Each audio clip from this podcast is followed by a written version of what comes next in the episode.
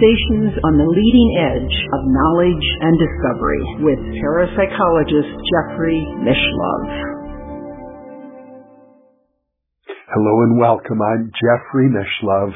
Today we're going to explore Martin Heidegger's philosophy of technology. My guest is Jason Reza Jorjani, who is a philosopher and author of Prometheus and Atlas, Lovers of Sophia, Novel Folklore, World State of Emergency, Iranian Leviathan, and most recently, Prometheism.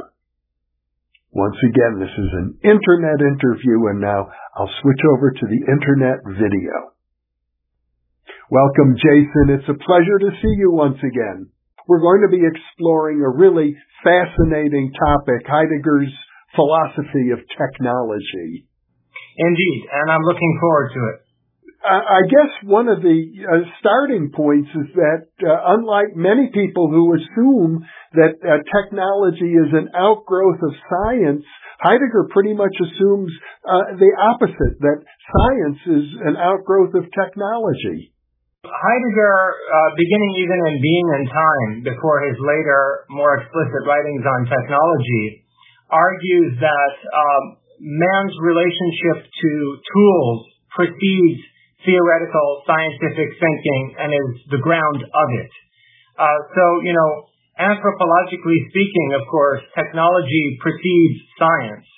And um, as we've discussed in, in a previous uh, program on Heidegger, uh, Heidegger uh, believed that um, you know even the most basic uh, scientific enterprises like geometry require uh, certain tools in order to uh, elaborate their concepts, and um, so you know science requires technology in an anthropological sense as its precondition. But Heidegger is saying something more fundamental than uh, that merely anthropological claim. He thinks that there's something about scientific theorization that is always already trying to uh, enframe and control nature, that there's an instrumental will involved in uh, what appears to be even the most abstract scientific theories, which is bent on a domination, uh, enframing, and uh, control of nature, what he sometimes calls machination, going back to the Greek word mechane, which is the root of our word for uh, mechanics, but also of machination. So there's a kind of uh, psychological machination that uh, that is the that is the source of mechanical enterprises um, in the history of technology. In, in other words, uh, scientists today, many of them would say that, uh, especially theoretical scientists, they're purely in it for the search for knowledge. Uh, and Heidegger is saying something different, that uh, science is really all about control, not knowledge. That's right. Um, you know, Heidegger thinks that um, there there is uh, a kind of ungraspable dimension to nature, which is sometimes called the Abgrund, uh, the abyssal background. Um, and, you know, it is revealed that science is not a theoretical science is not a mirror of nature, but is a model building enterprise when you recognize the limits to the instrumental approach toward nature, uh, where, you know, nature is revealed to be ungraspable one also uh, sees reified, uh, one, one also can see highlighted the uh, practical or instrumental character of the scientific enterprise. That really our scientific theories are not um, mirrors of nature, they're models of the world. And they're models that we build for practical purposes. So um, this is one of, you know, the first insights that Heidegger has Uh, regarding the nature of, technology, and that's that you know technology is ontologically prior to theoretical science. And, and so, for example, you know, theoretical science in its quintessential modern sense scientia, when the word scientia in Latin started to be used to demarcate what used to be considered natural philosophy or episteme among the Greeks, that moment with, say, Francis Bacon and Descartes, Rene Descartes, took place after the manufacture of the first complex uh, tools and, you know, um, clocks with very intricate gearworks in the Renaissance. And what you had in that epoch was the breakdown of uh, very complex instruments, instruments that were much more complex um, in, in, the various, you know, gears and and uh, uh, mechanically reproducible components that they incorporated. And so, you know, when you have this breakdown phenomenon occur, the uh, thinkers in the Renaissance began to see nature as a gigantic clockwork and you know the manufacture of identical replacement parts for these uh, complex gearworks uh, gave them you know the, the idea that nature might work in the same way. And so you had a resurgence of the atomic theory and of thinking in terms of elementary particles. And in this way, you can see that it's certain, it's a certain psychosocial relationship with technology that is the basis for uh, the, uh, the elaboration of uh, concepts in modern theoretical science. I know we've had several earlier discussions in uh, which you've pointed out that this mechanistic picture we have of, of the world is uh, based on technology and not necessarily at all reflecting the actual findings of uh, theoretical science. Uh, may well be, as many of our guests on this program suggest, that the universe is more like a great thought than a great machine. Yeah, let me just say a few words about that in relation to my most recent work. Um, you know, I've thought it recently in in uh, you know recent uh, months in the past year or so. I've thought very deeply about uh, the idea of a um, of a simulacrum and uh, you know, the the possibility that we're living in some kind of a programmed cosmos. And uh, you know, David Bohm's ideas about the holographic universe were a very early influence on me, and um, it, it, it's a way of thinking about nature that I've returned to recently.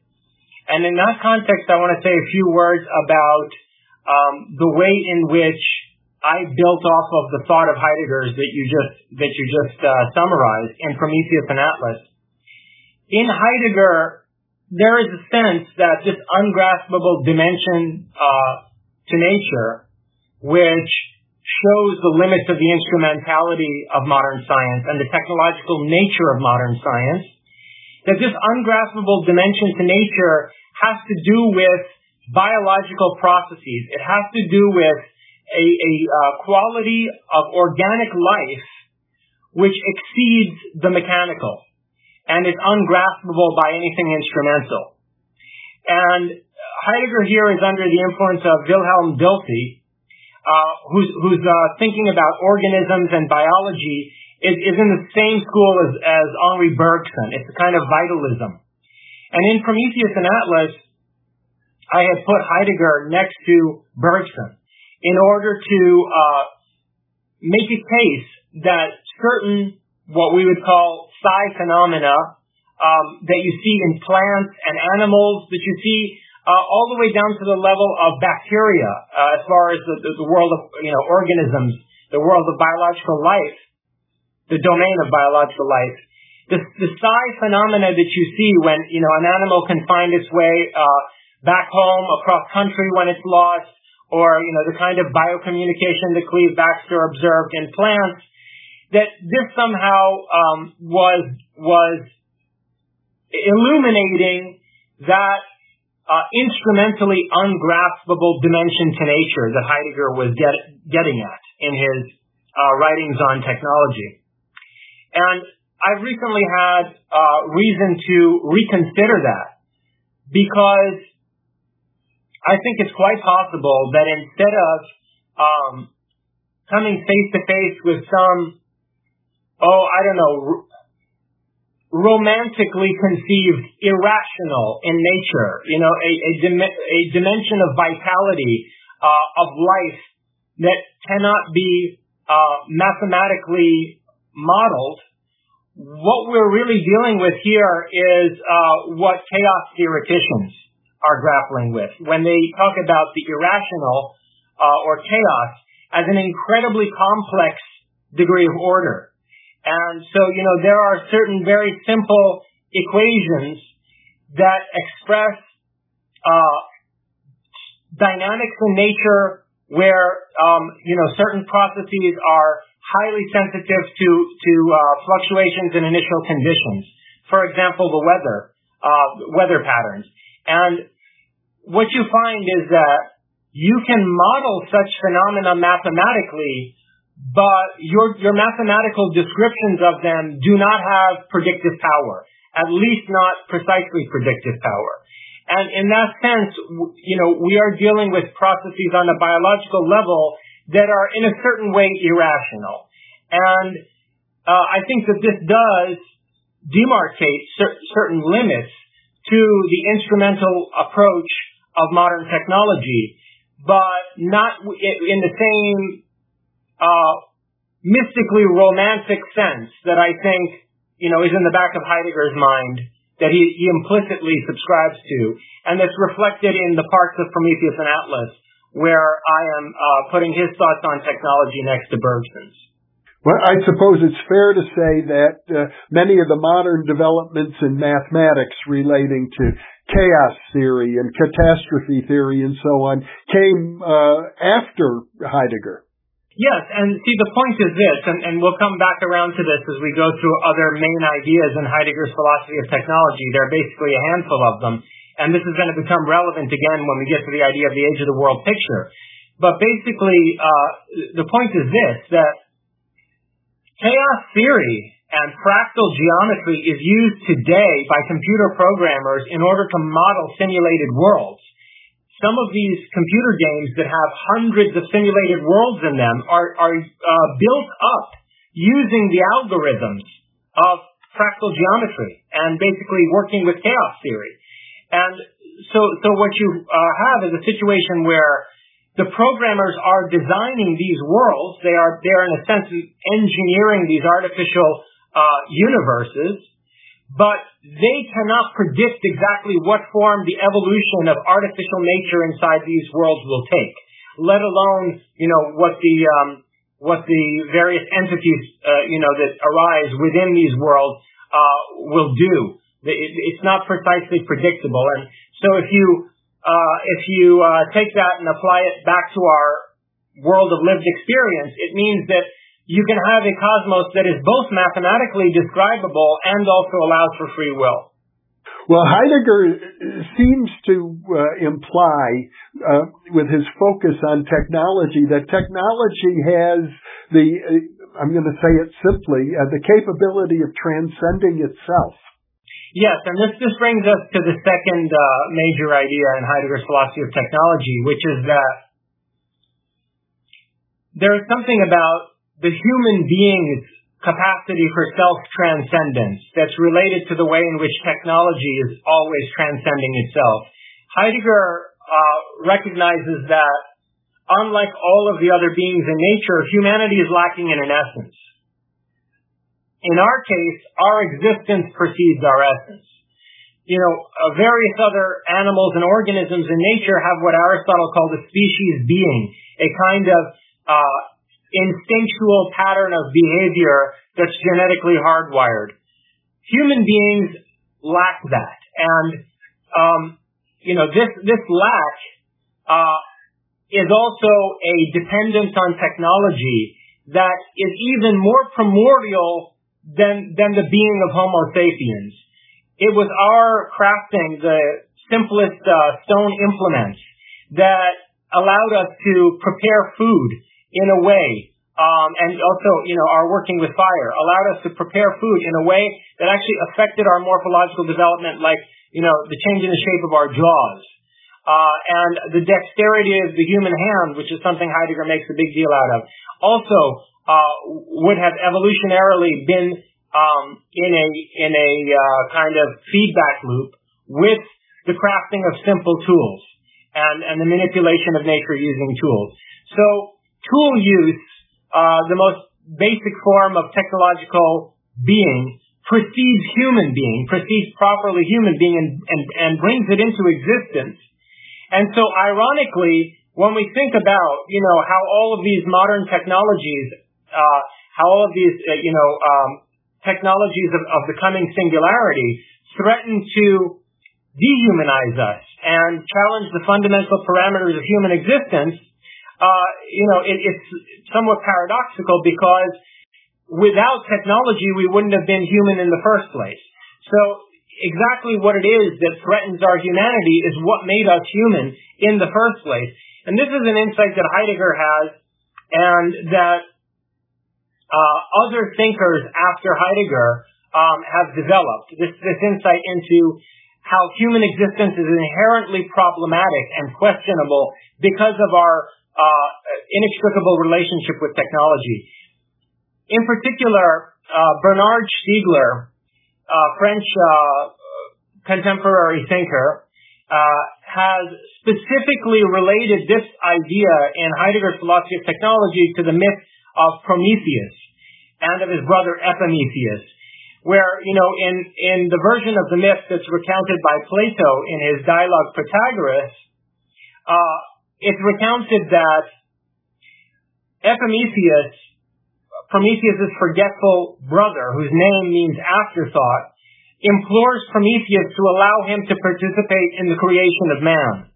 And uh, Epimetheus has delegated various qualities to different beings in nature. He's given them, as, as Aristotle would put it, their species being, and done so in a way where they can fend for themselves in nature but he forgets to reserve any particular quality for man. So man is left, you know, speechless and without any defining quality. We're, we're sort of the man without qualities. And as a remedy for this, Prometheus steals fire, uh, the light of, of science and the, the, fire of the forge of, of you know, technological, uh, development from the gods. And this becomes what's definitive of humanity. So Prometheus' theft is a remedy for Epimetheus' forgetfulness.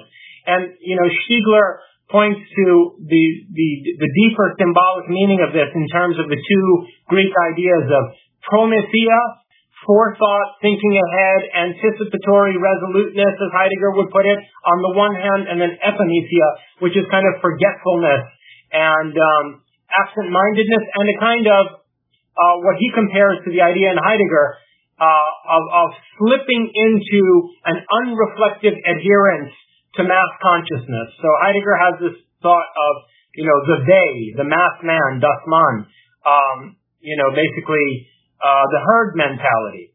And epimetheia is that aspect of human existence which is always inclined toward the lowest common denominator. It kind of has a gravitational attraction toward um, being absorbed in, in, in uh, collectivist thought and being undifferentiated as part of the mass and, and being forgetful. And uh, this is also related to uh, the Heideggerian conception of, of truth, which reaches back to uh, the Greek idea of aletheia, epimetheia is uh, is very much comparable to the idea of lethomai.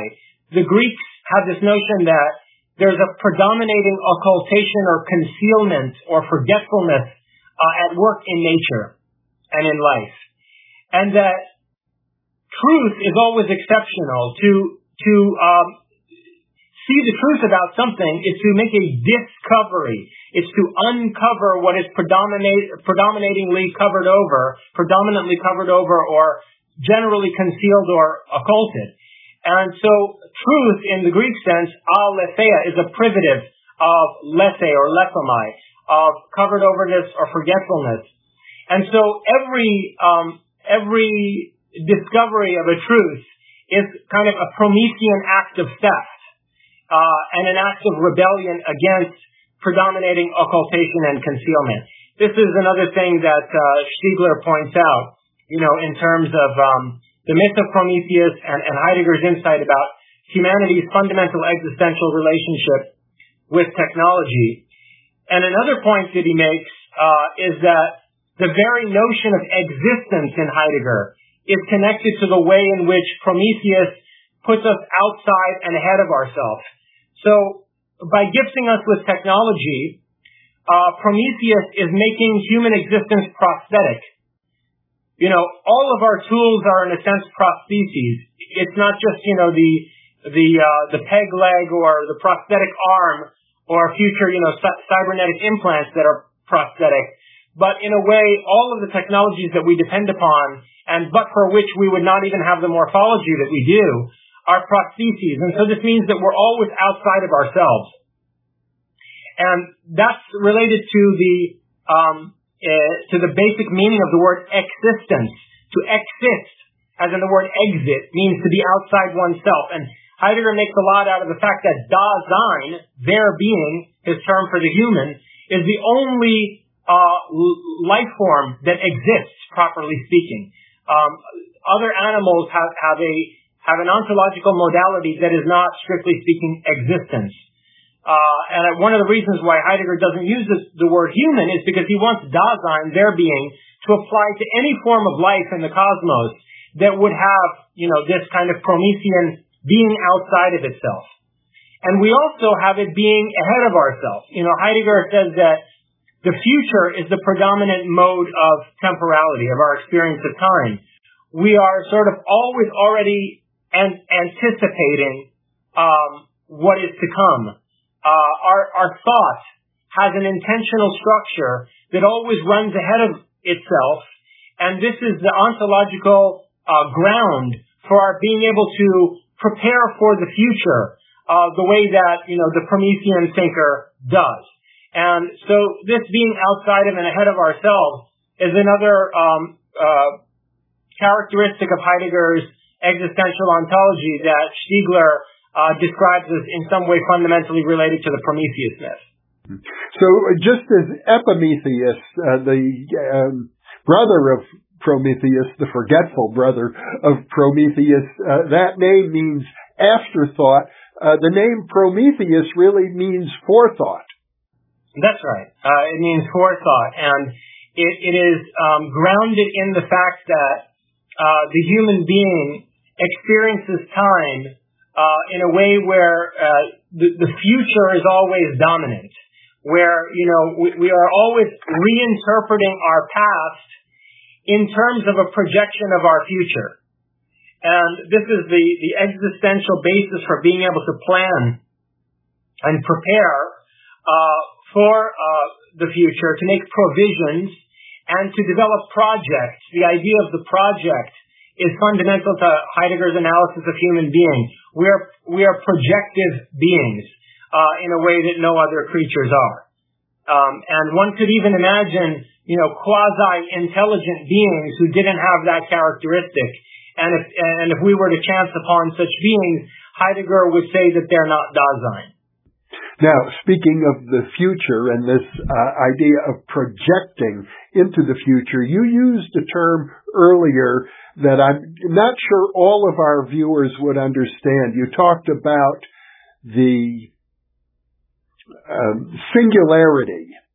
Yes, and you know, this is another way in which Heidegger's philosophy of technology is uh, futuristic and uh, uh, ahead of its time. So the singularity is a term that comes from, you know, uh, theorizing about black holes in physics. It comes from the study of um, singularities in physics, uh, vortices um, that uh, represent a, a, total loss of information, uh, vortices that uh, cannot be mathematically modeled. Um, so the technological singularity, just very briefly, is uh, that point on a graph that that uh, models exponentially increasing developments in technology you know, exponential, uh, uh, the, the convergent advancement of technologies at an exponential rate, that uh, exponentially upward curving graph hits a spike at a certain point. And that spike is basically the singularity. It's like a wall on the graph. And at any point on that uh, chart before the spike, you can use earlier points to project a future uh, uh, moment in the development of technology. And you know, the projections will be more or less accurate, they're probabilistic, but at least you can make a projection. Once you hit the spike, there's no way that you can project from what came before it to what will come after it. And that's what's being described by uh, people in, in the tech world as the technological singularity. Heidegger foresees this, in a sense.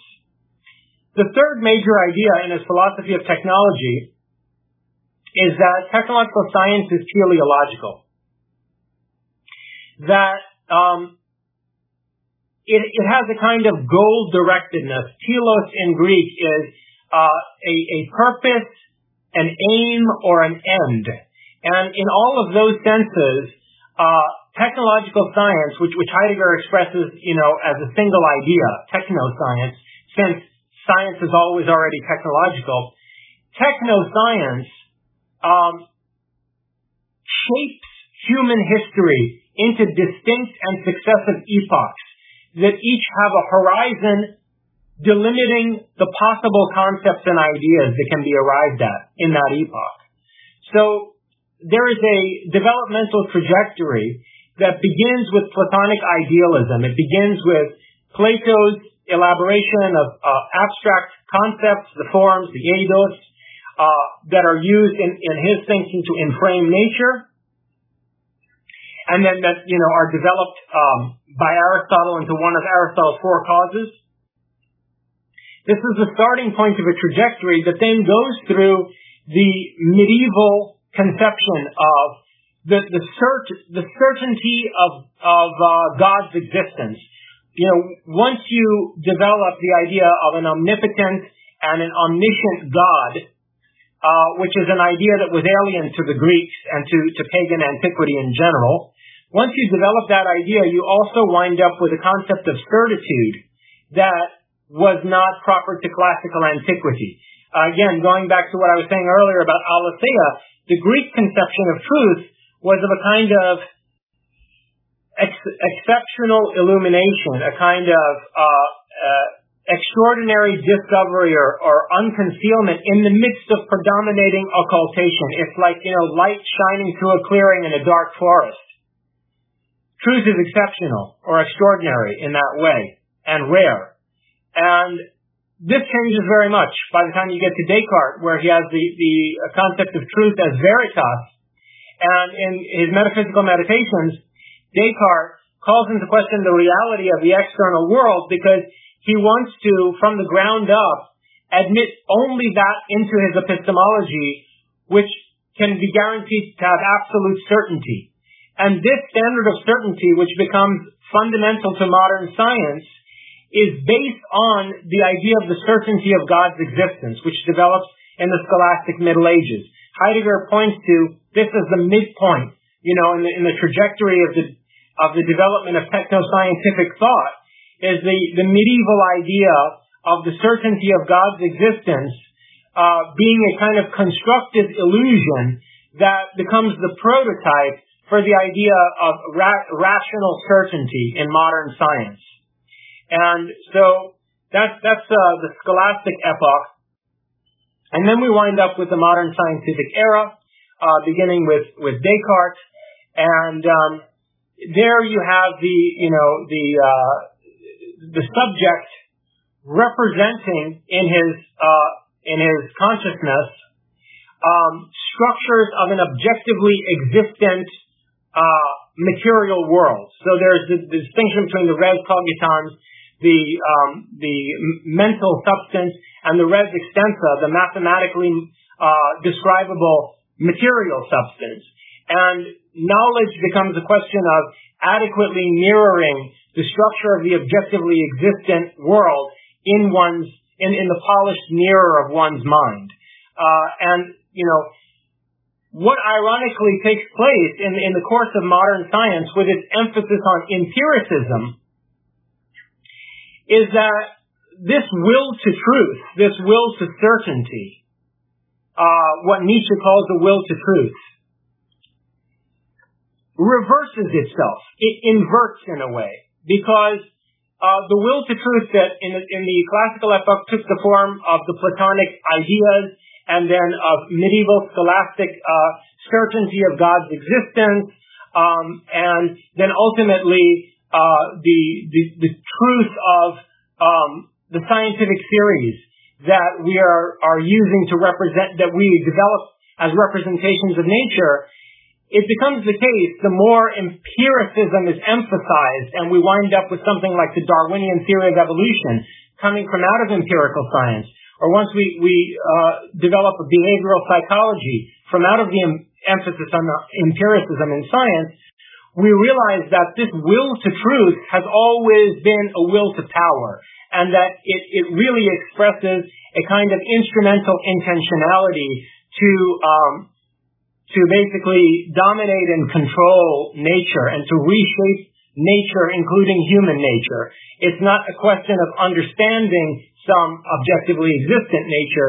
It's a question of um, basically taking control over the world and over our own existence. And this is, you know, in the history of, of uh, ontology where we get to Nietzsche, you know, reflecting on Darwinian evolution and developing the concept of the will to power.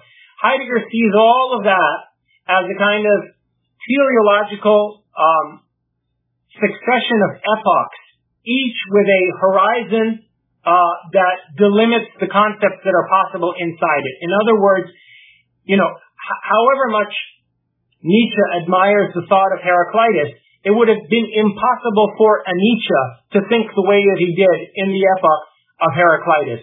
That way of thinking was simply outside of the horizon uh, that bounded the, the worldview of that age.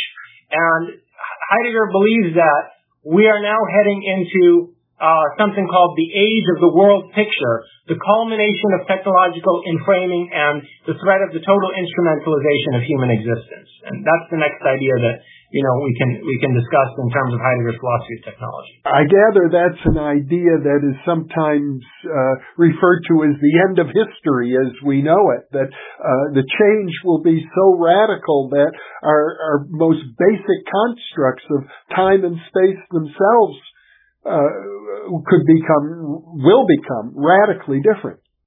Yes. So it is the end of history, and Heidegger sees it that way. Um, the fourth idea in his philosophy of technology is that technological science not only has a teleological developmental trajectory, it's also apocalyptic in nature. That teleology, it, it's not just uh, aiming it's not just uh, goal directed, but it, it is headed toward an end in the sense that Hegel uh, discussed an end of history. And uh, that end is the moment when industrial processes and modalities of representation, such as radio and television and the motion picture, uh, so, you know, modern industrial uh, manufacturing, the uh, the large scale projects in modern science involving devices like particle accelerators, and then the whole machinery of of representation and the mediation of human experience through representation, initially with the radio, then ultimately with the television, uh, and uh, and so forth. We it is bringing us to a moment where there is a danger of the total instrumentalization of human existence where uh, our possibility of living an authentic life is threatened, where it's possible that we will wind up um, becoming more like things than persons. And, you know, uh, this will degrade our capacity to act conscientiously and to even reflect on the rationale for the various uh, scientific and technological pro- projects that we're pursuing. So Heidegger is alarmed at an increasingly unreflective um, uh, quality to uh, scientific uh, research programs. He thinks that they're increasingly determined by institutional interests um, that uh, that institutional interests that are defined by the outcome of previous experiments which, you know, again, in a vicious feedback loop, are determined by uh, market forces and, uh, you know, th- th- there's this way in which uh, our lives are being set up um, the way that you know uh, actors are directed on a movie set, and uh, we, we find ourselves inside of a production with no identifiable director. Uh, it, it, it's like a, a kind of autonomous movie production set where um, anything is only real. Uh, anything is only real uh, if it has been sort of scripted in advance and been uh, uh, manufactured on the basis of, of some mold or, or um, uh, um, yeah, some some it, it, reality becomes our world becomes increasingly prefabricated. It's basically what Heidegger is saying. It's not so dissimilar from uh, Colin Wilson's notion that uh, of the robot that most of us live our lives uh, in an automatic, mechanical way, just like robots. That it, it takes some real effort to break out of that. Yes. So, uh, you know, authenticity is a is a fundamental concept in Heidegger's thought. The ability to extricate ourselves from unreflective mass consciousness and uh, to um, you know appropriate our our own existential possibilities uh, and develop projects that um, you know give meaning to our lives and, you know, that, that in some way authentically appropriate uh, the resources of our culture and our heritage with a view to future development. I mean, this is how Heidegger understands authenticity and, and uh, resolutely pursuing projects. And he thinks that there's an, an um, increasingly unreflective, uh, there's an increasingly unreflective quality to uh, consciousness uh, in this epoch of the culmination of instrumentalizing technologies, where you know he says the motion picture. Um, you know, he's writing these, these things in the 1940s and 50s. He says that the technology of the motion picture will ultimately pervade all other means of communication, which you know has been you know uh, demonstrated by uh, the kind of Skype conversation that we're in right now. He's envisioning really uh, a world of, of simulacra and a virtual reality and he thinks that uh, we need to somehow take control over these um, technological forces, but that it can't be done by fiat because you know what is driving uh, this uh, this total instrumentalization of human existence and the the uh, liquidation of reality and its absorption into a virtual reality, into what he calls uh, the world picture, uh, a world that is always already a picture. What's driving it is the will to power. So we can't simply will ourselves out of the situation. We have to become conscious of the forces that are unconsciously, uh, you know, driving this machination. We are kind of in a mesmeric state, and we need to understand what it is that's mesmerizing us, uh, or what it is that, as I described in Prometheus and Atlas, is demonically possessing us to um, you know develop these various industrial technologies and uh, forms of, mediation um, that are, are ubiquitous in our communications. Now, I'm under the impression that uh, when you refer to the teleology of, of science, which is a, an interesting paradox, and science itself denies the existence of teleology in the universe, that, that Heidegger is suggesting it's not just science that's teleological, it's, it's deeper, it's, it's built into the very ontology of reality itself. There's there's some sort of uh, entelechy or or purpose that that's driving nature forward. Yeah, he he believes that um, there's certainly a purpose that's driving technological science forward.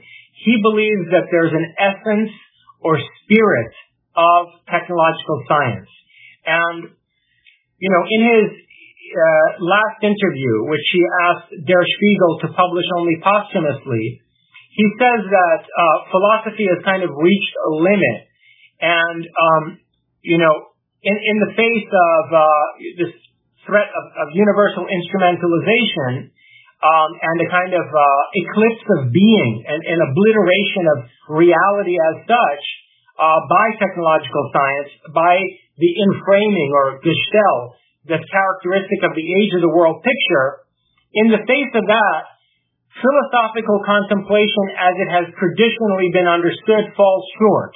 And he says, quote, only a God can save us now, unquote. And he makes that very provocative remark in the context of a discussion of the future, of the next 300 years, and of the challenge posed by, you know, uh, global technological science. So one then has to ask what God he has in mind when he says only a God can save us now.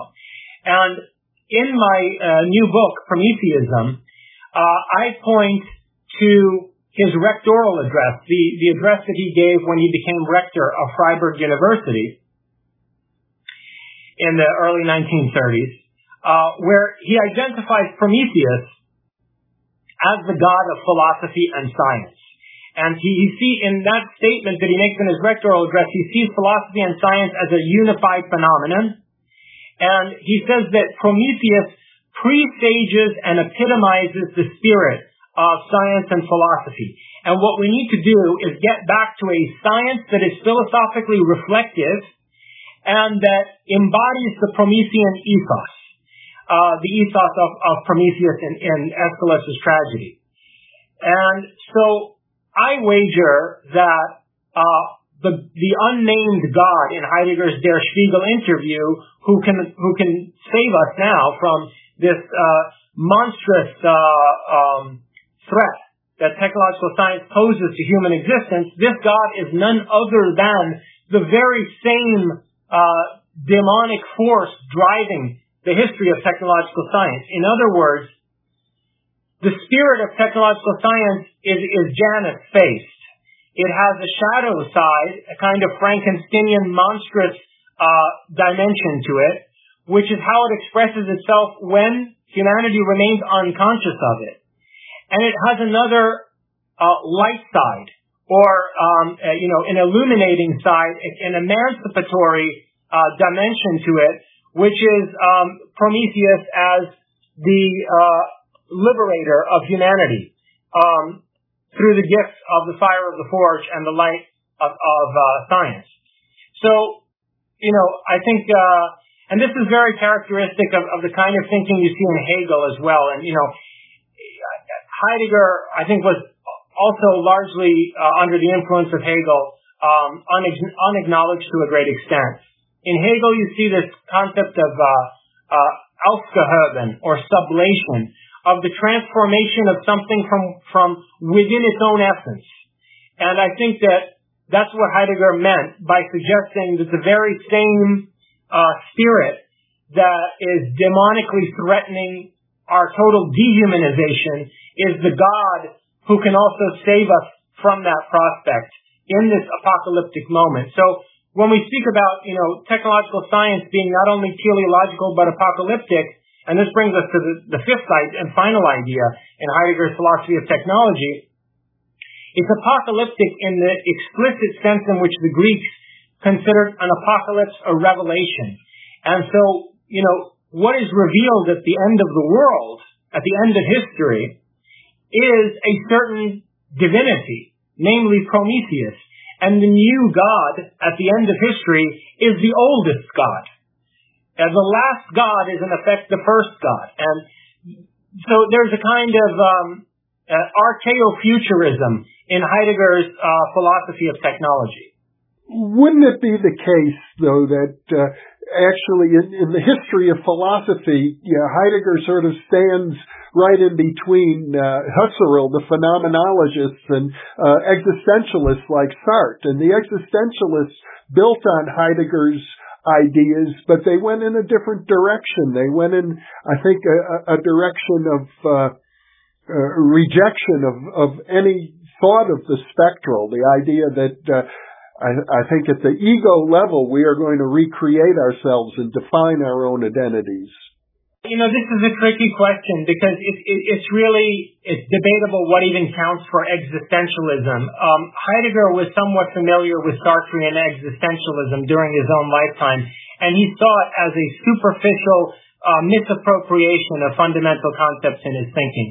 You know, I, I have a lot of respect for Sartre as a, a deep and rigorous thinker. You know, he's definitely a serious philosopher. Okay, but but I also do think it's the case that in Being and Nothingness, you know, uh, Sartre is laboring under the influence of Heidegger, deep influence of Heidegger, but he's also failing to understand Heidegger. And there, there's a, a, way in which um, Sartrean existentialism is really deracinated uh, from Heidegger and, and even from aspects of Husserlian phenomenology that might have been more open to the spectral.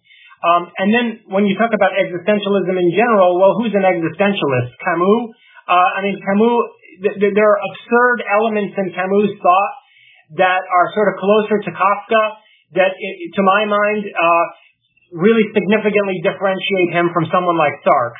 So it's, it's very debatable what even counts for, you know, the characteristics of the school of existentialism. And I think that Heidegger is a, is a fundamental thinker in the history of philosophy uh, who whose whose uh, basic insights will transcend and outlast the demise of any particular philosophical school. In the way that Plato's thought transcends um, uh, uh, Platonism as a philosophical school and endures in its relevance to this day. Uh, so, you know, and that's what I would say about, you know, Heidegger and uh, existentialism. Will you build upon uh, this notion of Prometheus as, uh, I guess, the savior of humanity. Yeah. Uh, why don't we talk about that a little bit, Jason? Yeah, so I'm not the first person, you know, to um, uh, uh, discuss philosophy of technology, in particular, you know, Heideggerian ideas about uh, about technological science in the context of the myth of Prometheus. I mentioned Bernard Stiegler earlier in his book Time and Technics, uh, which is subtitled The Fault of Epimetheus, to which he sees Prometheus' theft of fire as the corrective. I mentioned earlier that Bernard Stiegler, you know, um, discusses uh, Heidegger in the context of Prometheus and suggests that there's a kind of Promethean mythic structure to Heidegger's um, uh, existential philosophy. But there's also Gunther Anders. Gunther Anders stu- studied under Heidegger um, in, I think, the, the 30s maybe and emigrated to the United States, to California in the 1950s. Uh, and he wrote an essay called On Promethean Shame, uh, in which he basically developed these ideas of um, the gestell, the setup or enframing, uh, and the instrumentalization of, of human existence that Heidegger is writing about in the 1930s and 40s. And in particular, his uh, his basic notion is that generally the Promethean is associated with pride. That the Promethean is a kind of uh, excessive pride or hubris having to do with um, human accomplishment and, and, human creativity and innovation and industriousness. It's you know the human pride in um, our uh, industrious and creative capacity to the point of being so self-assured that we do not owe our existence to anything or anyone but ourselves. It's the modern will to be the self-made man, to become the authors of our own existence. And so, you know, the Promethean is, is generally uh, um, described in terms of a Promethean pride. But Anders sees how modern industrial technology, and he's, you know, writing this in the 1950s, modern industrial technology, the factory, the assembly line, uh, the manufacture of, of, you know, the first, uh, you know, jet aircraft and so forth, and, and even the appliances that are in our kitchens, you know, the, the increasingly uh, efficient, high-speed appliances that surround us, they are putting us in a position of relative humiliation with respect to their uh, competence where, you know, the human being, you know, who, who is born and grown increasingly comes up short, uh, in the face of these extremely effective technologies. So that, for example, the fighter pilot is unable to keep up with the jet, uh, whose cockpit he's, he's inside of. And you have a whole project of what Anders calls human engineering to stress test the pilot and reconfigure his body in a way where his reaction time is going to be adequate to the capacities of this aircraft, and so he won't be a drag on the machine. Or, you know, um, even in the case of the various appliances that we use, uh, he's, he's noting how in the 1950s at least, people felt uh, like increasingly at a loss in the face of the effectiveness of these appliances and, and sort of couldn't even get a handle on them because of the limits of, you know, human dexterity and reaction time and, and so forth. And the best example that he gives of this, of what he calls uh, Promethean shame, shame of the born and the grown in the face of manufactured things, is uh, an example that has to do with um, General uh, Douglas MacArthur in the Korean War, where um, you know MacArthur was advocating the use of nuclear weapons against North Korea in order to uh, you know bring that war to a successful conclusion. Looking back to Hiroshima and, and Nagasaki as an example, and instead of countermand him, the president left the decision of whether or not to use nuclear weapons in the Korean combat theater to a computer. Uh, this was the era of the first large co- computers, um, and uh, you know these wall-sized computers, and they fed the computer this question um, of whether it would be to the benefit of the United States to use nuclear weapons in, in the Korean combat theater, and because the computer couldn't evaluate anything in ethical terms. It couldn't decide whether, you know, uh, the, the liberal values of the United States were worth uh, promoting in East Asia, or, you know, whether uh, the communist government that was being fought against was somehow tyrannical and unjust. These are not terms in which, the, you know, the computer could frame these questions, uh, this question.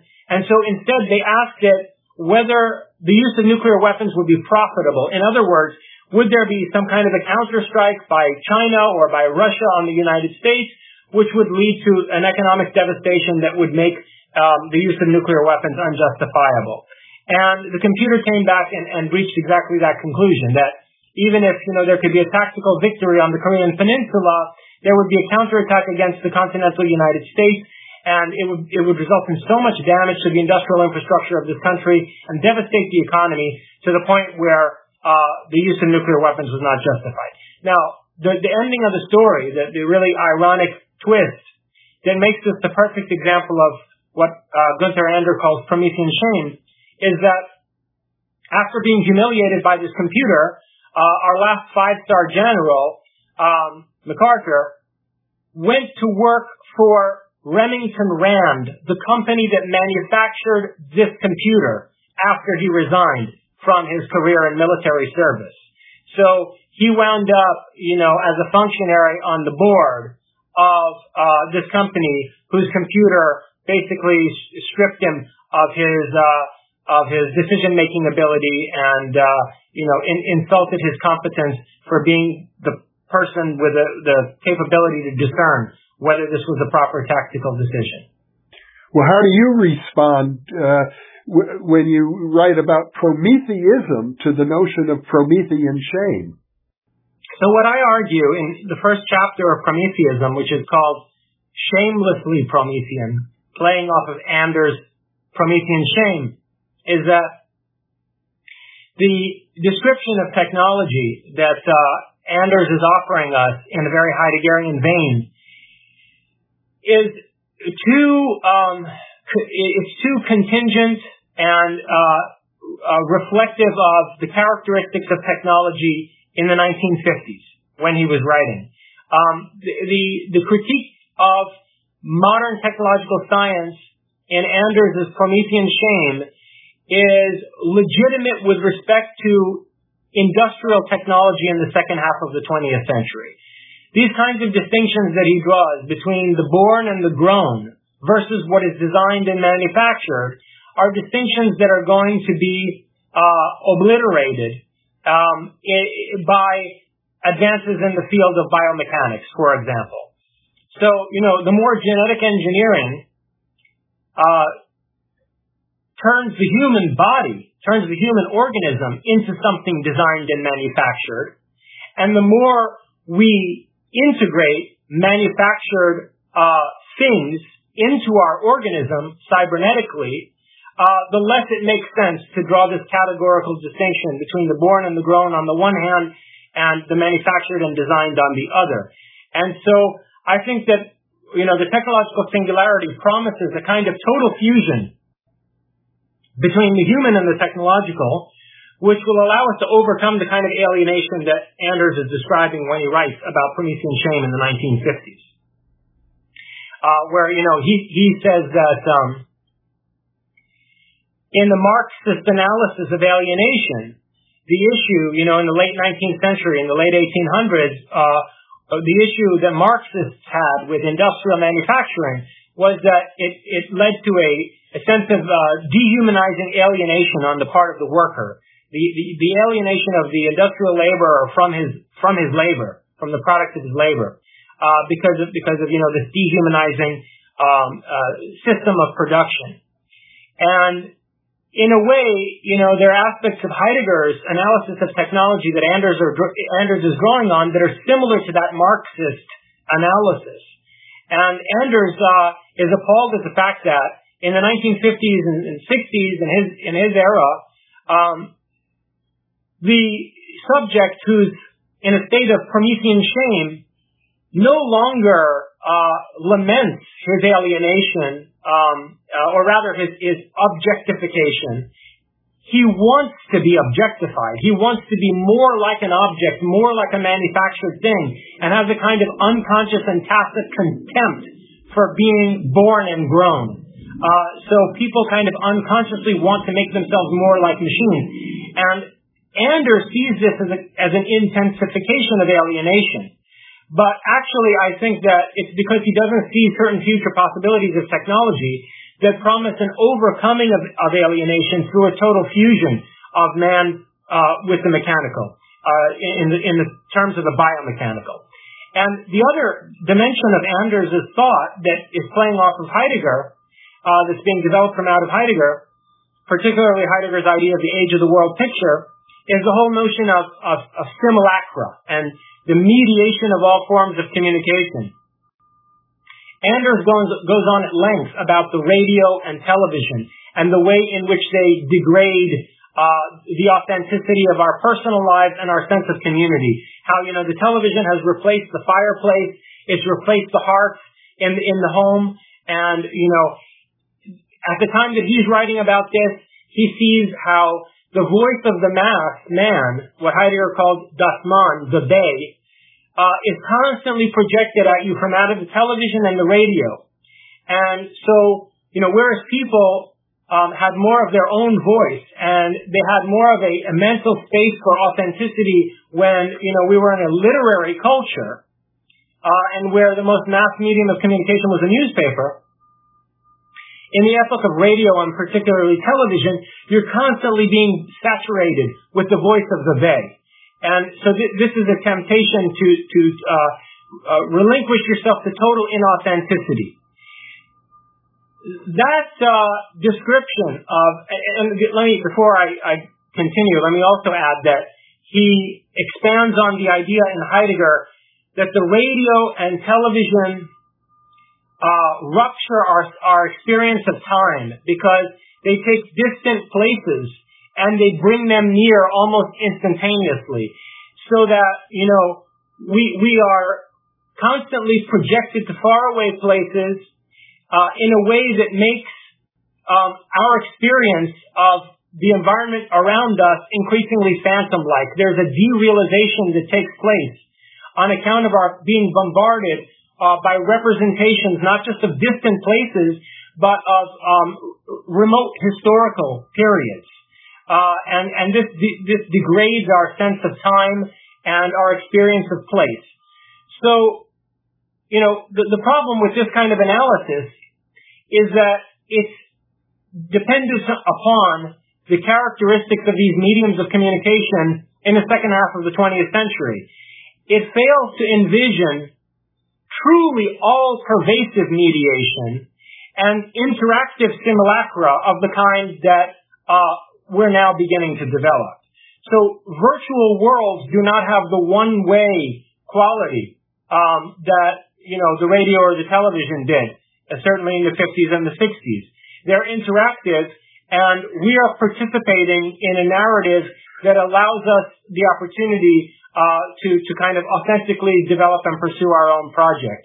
And in this sense, I think that you know, Heidegger's insight that, you know, uh, uh, that we are entering a world picture age, an age where the, the entire world exists only as a picture is actually more radically insightful than what, un, what Gunther Anders develops from out of it. Uh, because what Heidegger is really reaching toward is, is the idea of virtual reality. Heidegger is, is sort of uh, prophesying the advent of virtual reality or of the, the world as a simulacrum, whereas you know Anders is stuck in you know the, the, the specific characteristics of radio and television technology in the second half of the 20th century. And uh, with regard to you, Jason, uh, do you go beyond Heidegger, or are you sticking with him? No, I most certainly you know push beyond Heidegger using some of his fundamental insights in ways that I think he would probably consider perverse. Uh, so, you know, there is this romantic naturalism in Heidegger that I was, uh, you know, uh, hinting at earlier, that, that Heidegger, although he's never really explicit about it, seems to want to find some way for us to extricate ourselves from this process of instrumentalization and mediation of our existence through modern technology. Um, and instead, what I am uh, advocating in Prometheism is that we become conscious of the archetype that's been driving technoscientific development throughout the course of human history so that we can most constructively appropriate the ways in which it manifests itself so that we can, you know, harness the Promethean uh, creative power of innovation and industrious development rather than having it run loose as a Frankenstein's monster. Certainly, there are uh, certain there are there are various types of uh, biomechanics that would really be dehumanizing, that would lead us into a, a, an inhuman future in the worst sense by degrading uh, our uh, sense of personal identity and our capacity to be responsible and conscientious, uh, by reducing our creativity as individuals, you know, we could wind up using cloning and genetic engineering to decrease human individuality um, and to uh, devolve ourselves into a kind of artificial hive mind species. Uh, and, and so what I'm suggesting is that we avert that by becoming conscious of, uh, you know, the spectral force driving these technological developments and making sure that, for example, biotechnology is used only in ways that are going to enhance us um, and, and take us toward a superhuman and empoweringly superhuman future rather than a uh, disempoweringly inhuman future. And I think that, you know, that's, uh, that's a prospect that would have unnerved Heidegger. And I think Heidegger would see me as guilty of some of the same Faustian thinking that he laments when he critiques Nietzsche. Well, before we close, I, I want to touch a little bit on parapsychology. I know in Prometheus and Atlas, you, you touch upon the fact that it appears that Heidegger actually engaged in some remote viewing exercises at, at one time with some of his students. Uh, so I know he he at least hints at having been aware of the potential of the the paranormal. How how do you see that fitting into all of this? Well, it fits in in the sense that um, as, although the uh, predominant uh, commentators on the technological singularity tend to be materialists and reductionists. People like Ray Kurzweil, for example, people in the uh, you know in the uh, tech community that um, uh, talk about the singularity uh, tend to have this reductionistic view. But the fact of the matter is that as we approach the technological singularity, some of these research projects themselves, like the quest for artificial intelligence, will make it clear that uh, there are, you know, quantum processes at work in the cosmos uh, that are intrinsically interdependent uh, uh with uh, on consciousness. That consciousness is a uh, is an in, intrinsic um, uh, consciousness is intrinsic to physical processes at a quantum level. And when you want to design a quantum computer, you're going to uh, encounter repeated bottlenecks and um, uh, obstacles in your research program if if you refuse to acknowledge uh, the role of consciousness in physical phenomena at the quantum level. So I think you know uh, large-scale, well-funded AI research programs, for example, at places like, you know, MIT and Stanford and Carnegie Mellon, they, they themselves will come up against uh, the, the types of extrasensory perception and psychokinesis that have been studied in the parapsychology community. This is also the case with uh, genetic engineering. You know, if you if you look at uh, Rupert Sheldrake's research on uh, morphic resonance, on um, what he calls formative causation. Uh, he believes that uh, there are there are formal causes akin to the formal causes in Aristotle's um, natural philosophy uh, that influence biological development. So that, for example, the morphogenesis of the human embryo is not solely um, dependent on genetic structure and on environmental conditions in the womb, there is also a morphe, a form uh, of the human species, which is uh, influencing embryological development. And he, he uh, goes through a number of studies um, on, uh, you know, the mutation of fruit flies using uh, various um, uh, environmental stimuli um, in ways that reveal a, a, a, an information structure responsible for the morphology, say, of a fruit fly, or even for the, the you know the crystallization of certain uh, crystals in nature. It's been shown in the, pharmaceutical community that whenever you try to um, crystallize a certain chemical compound for the first time, it takes longer than any subsequent attempt to crystallize the same compound, say aspirin or whatever medicine uh, some pharmaceutical companies trying to develop.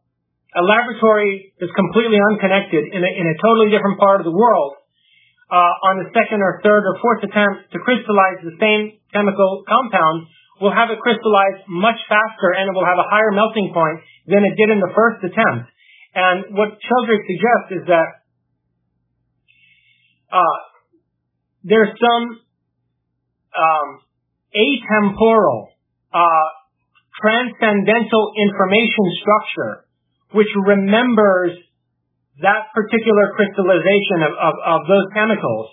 And whenever there's an attempt uh, to mix those chemicals the, the same way, to, to, create you know, that compound uh, the same way in the laboratory, it, it, the, the physical process there, the chemical process there, taps into that information structure and is conditioned by it in a way that allows the crystal to form much more quickly.